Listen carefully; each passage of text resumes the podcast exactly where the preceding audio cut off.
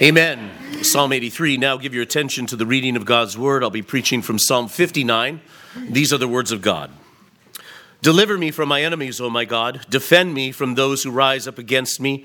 Deliver me from the workers of iniquity and save me from bloodthirsty men. For look, they lie in wait for my life.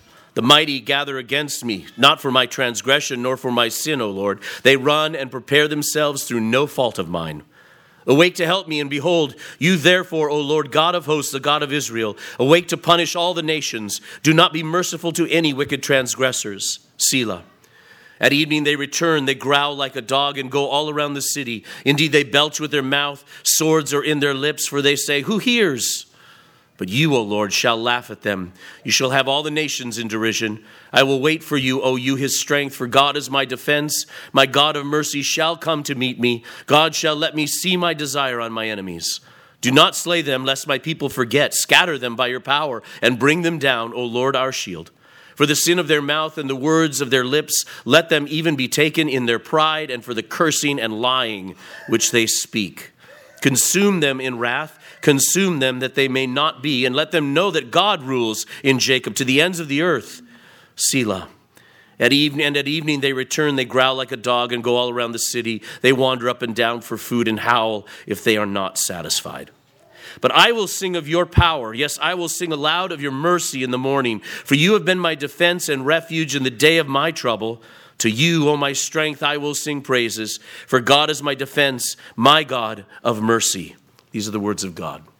Thank you, Lord, for this psalm and for the book of Psalms. Open up our hearts and minds to understand and be formed by these psalms, that we might see your power and your mercy given for your people, and confirm in us that we are your people. For we ask this in the merciful name of Jesus, and amen. amen. Please be seated.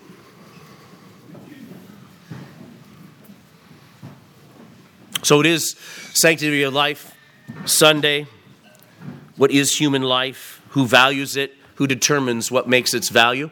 And this psalm teaches us and instructs us quite a bit. In fact, uh, um, I, am going to talk about that in just a moment about applying this verse even in our situation. And, and the importance of understanding as we've gone through um, these psalms that not only do we have many troubles, and therefore many psalms that talk about many troubles, we have many enemies do you even know all the enemies that are listed in Psalm 83 that we just sang? Do you know all the different situations? You can find all of them in the scriptures. Enemies of God abounding. We're all enemies of God until by his mercy he has he puts us down in the vindicating wrath of Jesus Christ and makes us his friends, transforms us, brings us back to life. So it's, it's, it is no insult to the rest of the world for us to say they are enemies of God. We all were enemies of God. And this, this psalm and all of these psalms so much proclaim the mercy of God upon sinners. But nevertheless, we must not be soft in our words to the world. We must not be soft about who the enemies of God are. Sometimes those enemies are turned directly against you personally in some way, or directly against a particular generation in a particular city at a time. Or we might see that as we pray for those who are persecuted in other lands, direct persecution upon them. We can pray and, and sing with regard to those enemies, and that God would be merciful to our brothers and sisters in those situations. We certainly can remember the enemies of our Lord and Savior Jesus Christ who saw to it that he was crucified for no good reason. And you see that in this psalm as well. We are with another psalm on troubles. Troubles have abounded throughout these um, psalms that we've been going through. But we, we come to the last two that we're going to be dealing with in this series. And Psalm 59 and 60 are going to deal with the bookends of, of David's troubles. They're, they're, going to deal with different troubles that took place bef- uh, before and after all of these other troubles that we've, we have looked at. Psalm 59, this one, is ascribed early on in David's public life. An, episode early on in David's public life. And then Psalm 60, which we'll deal with, Lord willing, next Lord's Day, with an event long into David's reign. On this longer collection of Psalms, speaking about this collection of Psalms of David's troubles, Spurgeon writes Strange that the painful events in David's life should end in enriching the repertoire of national minstrelsy And I wanted to give that quote just so I could say the word minstrelsy. Where else do you get to say that? He goes on, he says, Out of a sour, ungenerous soil spring up the honey bearing flowers of psalmody. The music of the sanctuary is no small degree indebted to the trials of the saints. Affliction is the tuner of the harps of sanctified songsters. Did you hear that? Affliction is the tuner of the harps of sanctified songsters. So, this psalm will take us down familiar paths that we've been going down in these psalms and deepen, I hope, the comfort and even delight that we are to have in our particular troubles. As we've gone through those psalms, these psalms, I hope you've seen over and over again that you have troubles and the Lord knows. We have troubles and the Lord knows. The enemies of uh, the enemies of God are oftentimes our enemies, and of course, the battle within our own souls to fight against the flesh and the work of the world and the devil is an ongoing battle. It never ends. But we, what we are learning in these Psalms is that we are, we're not to deny them. We're not to be stoics and just stand and take it. We're to learn to fight, and we're to learn to fight like Christians. We're to learn to fight with joy in our heart because we know who has won the battle in the end. We know whose we are. We know who is going to take us all the way to the end to a final victory. And we learn in these Psalms then to be honest in our crying out to God and honest as Christians by faith in the work of His Spirit to cry out to God with joy before the troubles are taken care of, before they're all gone. It is, it is a glorious journey. It's good teaching, it's, it's good instruction for our hearts and minds and souls. Just a little bit of overview and background of, of, Psalm 59, then, as we, as we dive into it. The psalm easily breaks down into four sections. The first seven verses record David's pleas for help and sets forth his woes. And then in verses 8 through 10, the singer declares his confidence in the one he pleads to. So he, he, he, he cries out, lays out his situation, and then he immediately declares his confidence that God can take care of this. Not only can God take care of this, he's going to take care of this. And then after that, in verses 11 through 15, just as we might, we've, we've declared our confidence, we go back to pleading for mercy. We're still, in the, we're still in the thick of it. And so he goes back and he continues on, declaring his enemies to be prowling about him like an angry pack of wild dogs. That's the second time. Both times he talks about them as, as these scavenger dogs that are just circling around and ready to devour whenever they can. And then in the final verses, he returns and ends with a song of praise over God's power and mercy, verses 16 and 17.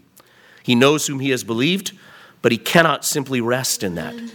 What happens is he must sing about him, and he must sing to him. So, having worked through his trials and his troubles before God, declaring his confidence in God, returning to the trials again, he finds that he must sing to him he must sing as he's overwhelmed with the mercy and power of the God that he is praying to. This is the love of the psalmist. This is the love the psalmist has for his God. And, uh, and, and then he, he, you can see what's happening that affliction tunes his harps to sing to God, to sing and play before God. Now, the context, the inscription in verse 59 is to the chief musician, again, so this is to be sung in, um, in, in the public worship, to the chief musician set to do not destroy, a Michtam of David, when Saul sent men and they watched the house in order to kill him. So, this is the time when Saul's men surrounded David's house um, and, it, to kill him. This is a time where, the, where envy has led to murder. Saul is envious of David. He's envious of how much the people love David. He's envious of, of, of, the fact that his, his anointing has been taken away, and David apparently has now been anointed by God. He's envious that the people are following with David and are crying out and singing songs about David and not him. And, he's, and he wants, out of that envy, he wants David killed.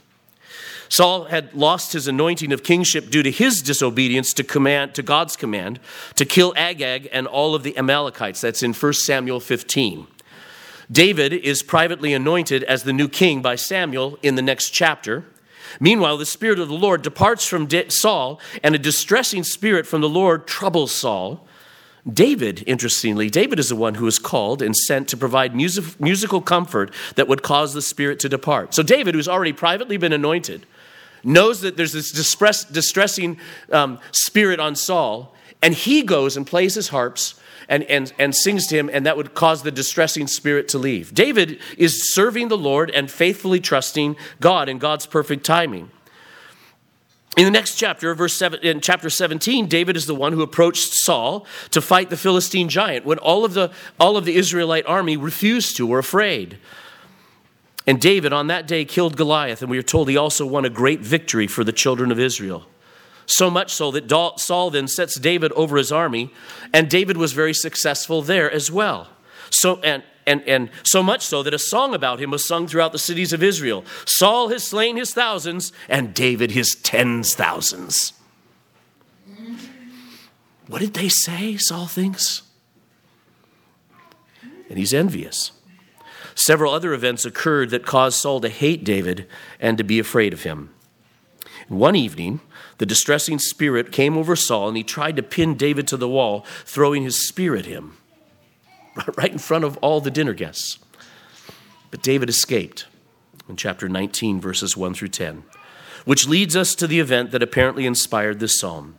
I pick it up in 1 Samuel 19, verse 11. Saul also sent messengers to David's house to watch him and to kill him in the morning. And Michal, David's wife, told him, saying, If you do not save your life tonight, tomorrow you will be killed. So Michal let David down through a window, and he went and fled and escaped. And Michal took an image and laid it in the bed, put a cover of goat's hair for his head, and covered it with clothes. So when Saul sent messengers to, da- to take David, she said, He's sick. And Saul sent the messengers back to see David, saying, Bring him up to me in the bed that I may kill him. And when the messengers had come in, there was the image in the bed with a cover of goat's hair for his head. Then Saul said to Michal, Why have you deceived me like this and sent my enemy away so that he has escaped? And Michal answered Saul, He said to me, Let me go. Why should I kill you? So David fled and escaped and went to Samuel at Ramah and told him all that Saul had done to him. And he and Samuel went and stayed in Naioth. So you have to remember, we're, we're in a situation here where David is just arising up into his public ministry. He, he's done nothing wrong. There's nothing that, that he has done wrong at all. He's just been faithful before the God. He's been so faithful, he's willing to stand before a giant sling a stone at him, set him down, lead armies, serve, serve the king whom he, who he knows God has said is going to be put down, but he's faithfully serving God. He's done nothing wrong. He's really a, an innocent figure in the midst of a much greater narrative. And so that's why in verse 3 of, of Psalm 59 it says, For look, they lie in wait for my life. The mighty gather against me, not for my transgression, nor for my sin, O Lord. I, I haven't done anything for which they should be coming at me like this. And he, he pleads his righteousness with regard to these things before God. So, despite doing his best for the king, he finds himself trapped in his own house with the king out to kill him. It's an unfair and difficult situation. And so, let's stop there. Have you ever been in an unfair and difficult situation? Have you ever been are we in a situation where the, the authorities over you are not treating you fairly and, uh, and it's not going well? It's, it's become more difficult because of it. Does the church find itself being, being attacked unfairly and being placed in difficult situations over the course of the history of the church? And of course, was Jesus placed in an unfair trial and, and found himself in difficult situations? In, in this situation, I imagine, I, I, I want to imagine this with you for just a moment. David, Michal, David's wife, saying to him, as it says in the scriptures, If you do not save your life tonight, tomorrow you will be killed. And, and she's trying to get his attention. He's busy over his desk. And he says, You're right, you're right. I need to get out of here, but hang on. I have to finish this psalm. No, I, I say that only half of a joke. I, I think something's going on here for us to learn, to see. We're to learn how important it is to pray at all times, but immediately in times of distress, and to sing to sing with confident joy in those times as well, long before the answers have come. We need to be formed by this psalm. We need to be formed by these psalms. And so the first part of the first section, uh, the first four verses or so, telling God, he's telling God what is wrong. I do want to, well, uh, as we dive into the psalm itself, George Horne, the Puritan, writes, and so consider in these words we hear the voice of David when a prisoner in his own house, the voice of Christ when surrounded by his merciless enemies, the voice of the church when under bondage in the world, and the voice of the Christian when under temptation, affliction, and persecution. We need to do this with all the Psalms, and I've said this to you many times, but um, we, we have a tendency, and our, our modern church today, even more so, has a tendency to just cherry pick our favorite verses out of the Psalms. And, and then not know really what to do with the rest of it. We cherry pick the, the sweet ones, uh, the sweet verses, and we don't know what to do with the rest of it. Sometimes because they don't seem to apply to us right now, which is part of the problem. Um, they actually all do. But, but you're going, you're, you're diving into the Psalms and staying in the shallow end. The Psalms are given to us in order to meditate on, on several levels.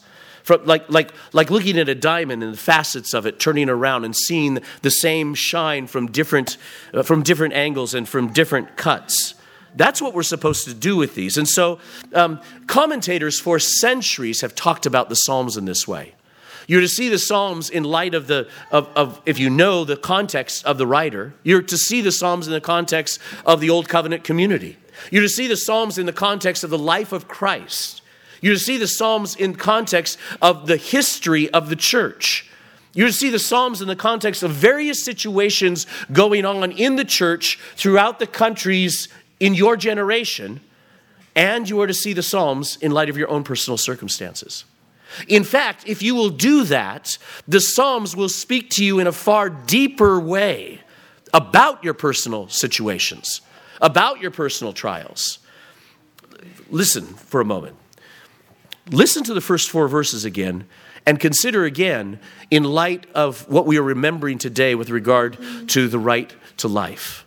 Listen to the voice of the unborn. Deliver me from my enemies. Oh my God.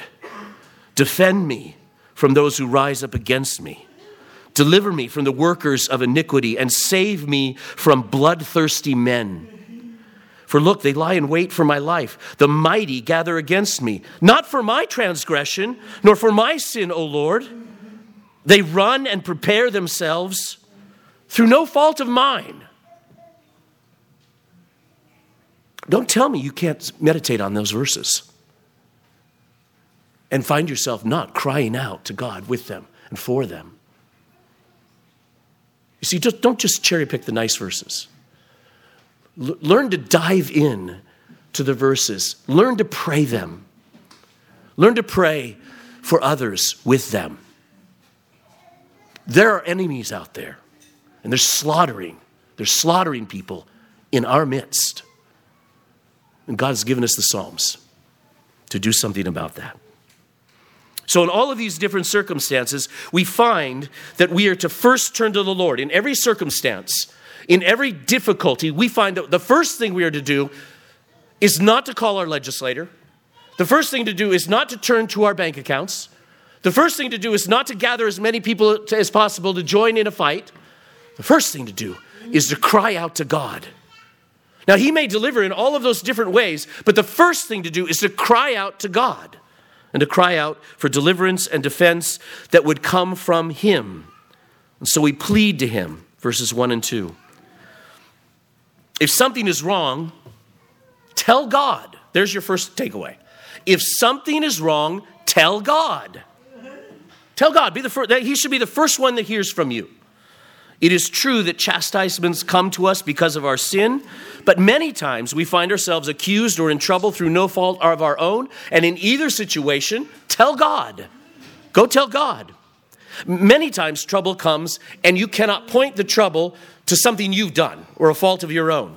Proverbs says, The words of the wicked are lie in wait for the blood, lie in wait for blood, but the mouth of the upright will deliver them. The wicked are just, they're bent on destruction. John 15, Jesus is speaking to his disciples. He says, If I had not done among them the works which no one else did, they would have no sin. But now they have seen and also hated both me and my Father. But this happened that the word might be fulfilled, which is written in their law. They hated me without a cause. It's proverbial. It's proverbial that the enemies of God hate God, hate God's Son, hate God's people, and they don't need a reason. Now, we shouldn't give them a reason.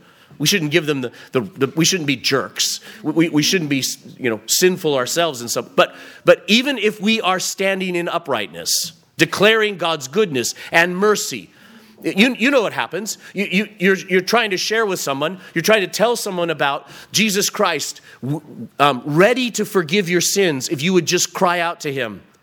And they say, Well, I, you know, I believe that you know, God, God sees it in a number of different ways. And you say, No, I'm sorry. If there was another way, then Jesus wouldn't have died. But, but because there's no other way but through Jesus, Jesus died. And you can call on him, you can be forgiven. And then they turn to you and say, You arrogant expletive. How dare you say that Jesus, and, and the next thing you know, you're under attack. You're under attack. If it's done in too public a way, you're going to lose your job. You're going to, you're going to be called out for hate speech. Who knows what's going to happen these days, right? Just because you spoke the truth and you did so lovingly and you did so invitationally, like, like come, come and join the party with us. And even in today's, but today's day, that uh, it's, they hated, they'll hate you and they'll hate you without a cause.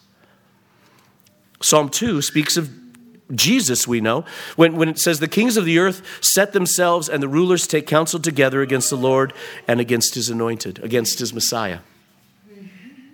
And in Acts 23, when Paul has been imprisoned, when Paul has been um, arrested in the courts, in the temple courts, and, he, and he's drawn up onto the steps and then he, he preaches the gospel and then there's a riot and then, and then he's thrown into to the prison and, and they're not sure what to do with him. And his nephew comes and says to, to, uh, to saul he says now there's men who, have, who are ready to they're, ready to kill you. Listen he says um, but, not, but do not yield to them.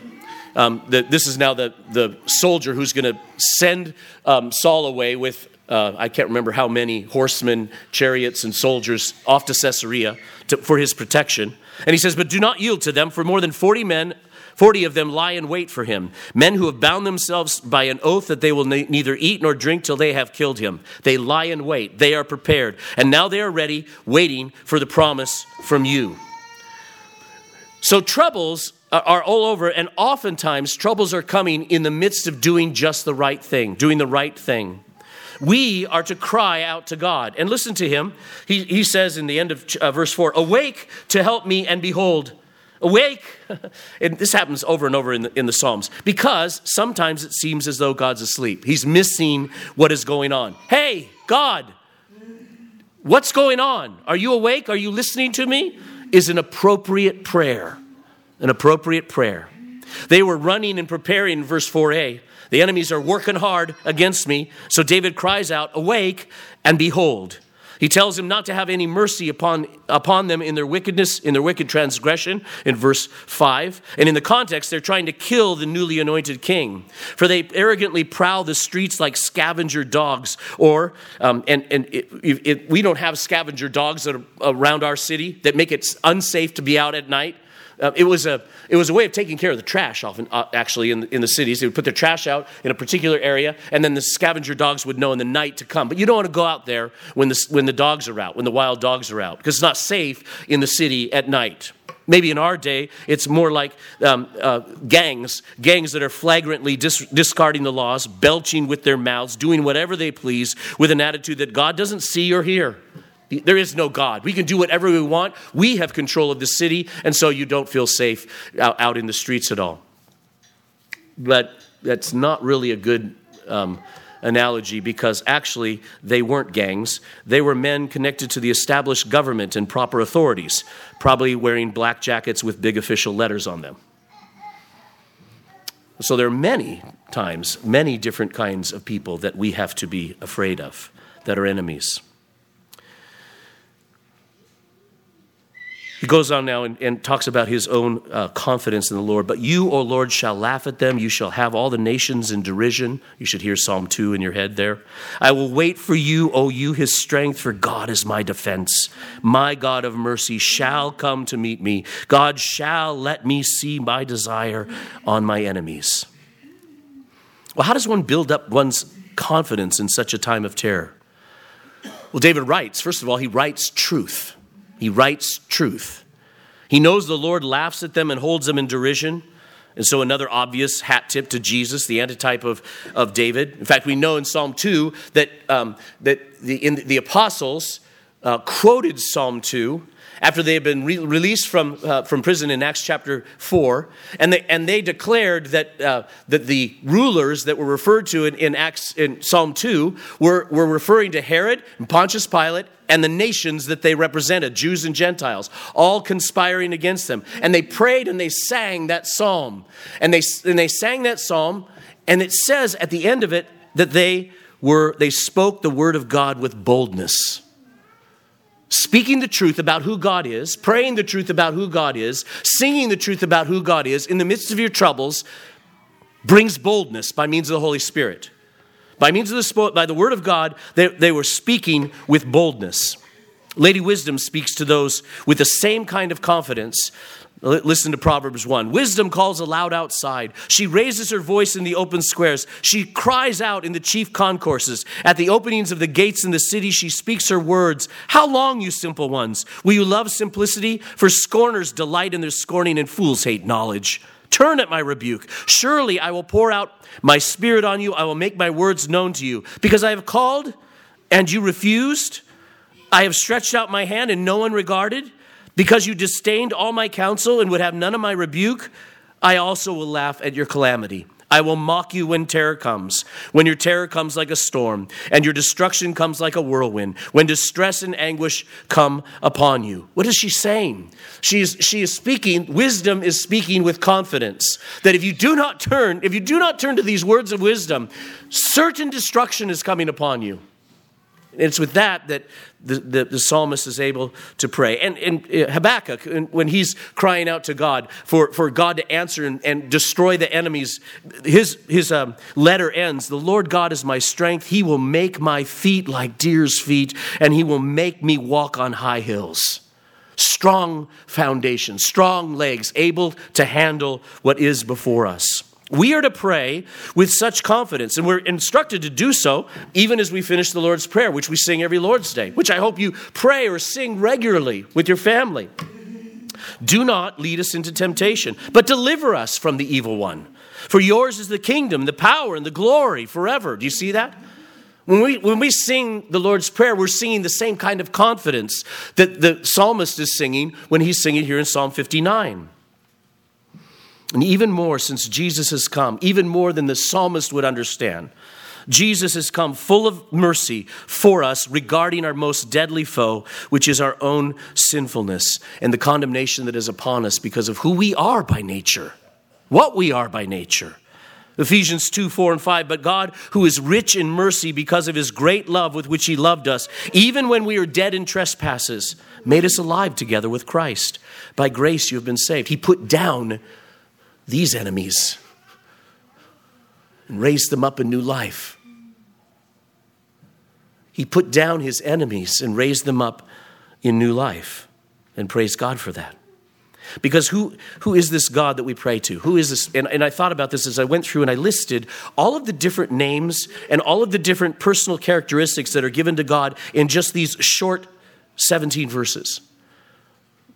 And, and do you pray to God and, and think about the variety of his names and what they refer to and, and the character? Do you, do you talk to God with regard to who he is? Or you just say, Dear God?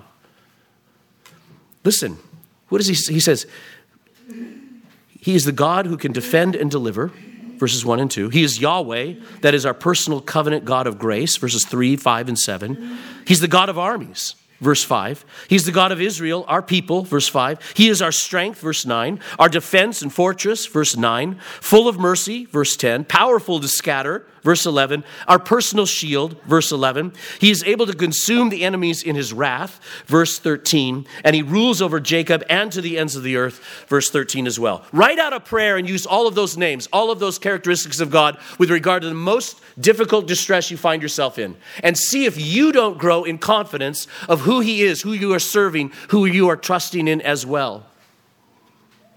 David didn't just come up with this. Certainly, these were words inspired of the Holy Spirit. But I, I, I imagine him wrestling over the words, working through what is he going to say to God, thinking about all he knows about who God is in light of the circumstances. They're practically pounding at his door to kill him, and he's sitting down and writing a psalm. Should we learn from that? Yes. He goes on, says, But they're troubled. They're still pounding at the door, God. And so verse 11 begins Do not slay them, lest my people forget. And have to stop there and go, What? Because later on, he's going to tell them to consume them. And the commentators, on the one hand, aren't sure what to make of this. Do not slay them, lest my people forget. And yet, think about that. Because God answered this prayer, there was a long period of David getting into trouble, and then God delivering him from Saul time and again the writing of more and more Psalms, as Spurgeon mentioned, and we are less likely to forget all of David's struggles until God finally consumed Saul in his wrath. In, in other words, that prayer was answered. Saul wasn't immediately put down, he was just scattered, kind of over and over and over again. And we hear of all these different troubles. And because David had all these different troubles, you have a whole bunch of stories about God's delivering his people to think on, to meditate on, to learn to trust God in, and to sing about. Huh. Maybe that's why your trouble isn't going away right now. Maybe it's so one day you will have a testimony, or your children or your friends, or your church will have a testimony about how God delivered in His own time and in His own way, and in His faithfulness we saw His strength and the enemies scattered. And we'll see it time and time again. We'll comfort one another as we've been comforted in these stories. Maybe there's more reason for the trouble that you're going through right now than you realize. And maybe it's not all just for you. Oh, maybe you're not the center of the story after all. Maybe you're one more illustration. Maybe you're one more story for us to be able to tell one another about the glorious God who saves, who ministers, who gives grace in the midst of the trouble who delivers in, in amazing ways at times. Maybe you're another illustration. Maybe you're another David. So, and he says, he says, all, he says that um, might well might we forget God and think arrogantly of ourselves if we never had to turn to Him in times of trouble. There will come a day when every tear is wiped away and every trial is departed. We stand on that. And until then, we're to learn wisdom and more about God and ourselves in the midst of ongoing trials. James says to count it all joy. Men who sin with their words and curse with their lips are full of pride, he says in verse 12. Listen to this blasphemy and lying go together. You know, you, if, you're, if you're loose with your tongue and you blaspheme God, no one should trust you to tell the truth. If you, if you are loose with your tongue and you blaspheme and curse God, you, you, no one should trust for you to tell the truth. If a leader blasphemes, blasphemes God, does not call on Jesus as Lord, no one should trust that he's telling the truth. He has his own standards for truth. Blasphemy and lying go together. Spurgeon says, He who is not ashamed to curse before God will be sure to lie unto men. Returning then to the image of scavenger dogs, David describes why they need to be put down. He says they are not getting better, but worse. He says they return at evening and they growl again. They wander up and down for food and they howl if they're not satisfied. And there's something to be noticed here. Each evening they return for more. They're never satisfied with their self serving deeds and violence for their own bellies. And we see this with the wicked today in cultural issues. First, it is simply a request for open dialogue. Okay, then the next evening comes. Then a protest for legal acceptance. And then finally, a requirement that we give our approval. It is right then to pray and to sing, consume them in wrath, consume them that they may not be, because they're not going to stop. There, there is no negotiating, there is no compromise. There might be a ceasefire for a moment, but we have to understand there are two sides there has always been this antithesis. There has always been the seed of the woman and the seed of the devil. And the, these things have always been at odds with, you see it in all kinds of ways throughout the story of mankind, and the battle is on. It doesn't go away. But We know who's powerful and merciful. And so it ends. But I will sing of your power. Yes, I will sing aloud of your mercy in the morning. For you have been my defense and refuge in the day of my trouble. To you, O my strength, I will sing praises. For God is my defense, my God of mercy. Whoever thought three years ago the Dobbs decision would come down? I know we still got abortion in our midst here in this state, but, uh, but, all, but all research shows that abortions are going down in our, in our country. Whoever thought that would happen? Well, I believe it happened because a number of saints sang and prayed for God to deliver. Well, don't stop. Don't stop because we have a mighty God who will save and will deliver. Not on just that issue, but on countless, countless issues of wickedness that are all around us. The wicked are always unsatisfied, but we are to relish in our position that is ours in Christ. He goes on in Ephesians 2 after having said that we have. Um, after, after, after having said that, that we have been raised to new life in Christ, in, in verse 6 of Ephesians 2, he says, He raised us up together and made us sit together in the heavenly places in Christ Jesus. That's not just referring to our final resurrection, it's referring to the church's ascension in Christ into the heavenlies to reign with Christ, declaring His word by His Spirit all over this world. Anyone can be happy when times are good. Anyone can be happy when times are good, but it is the mark of faith in Christ that we can rejoice when times are still bad or look uncertain. This is not because, as I said, we are stoics or that we refuse to face reality. We rejoice because we remember God's faithful salvation in times past. All of David's stories, all of the apostles' stories, all of your stories. Do you remember your stories? Do you write down your stories of deliverance? Do you remember how many times God has answered your prayers? Do you turn to them in the new, in the new distresses, in the new troubles? And, and, and let your confidence be, uh, be emboldened because you've seen God work, you've heard of God work, and the same God is with you today and tomorrow as well. Trusting in who He is and what He has promised, we learn to watch and sing in such a way that our hearts are encouraged and our attitudes lifted into joy. Psalm 59 takes us down familiar paths of dealing with troubles, turning our troubles, troubled souls to the comfort and delight of God's power and mercy for you, for us, for His Son's bride, the church. So take it. Learn to sing with confident joy. Amen. Father, thank you for this psalm. Thank you for these psalms that we've been studying and thinking on and singing. Thank you for David's faith recorded and shared with us. Thank you for answering his prayers and letting us see what deliverance looks like. Help us take this out into our lives in the midst of our troubles and sing with such confidence and joy, like David, like Christ, and like the church in all the ages. In Jesus' name, amen. amen. Well, we'll sing a similar psalm. Let's stand, and turn to number 103. We'll sing Psalm 54.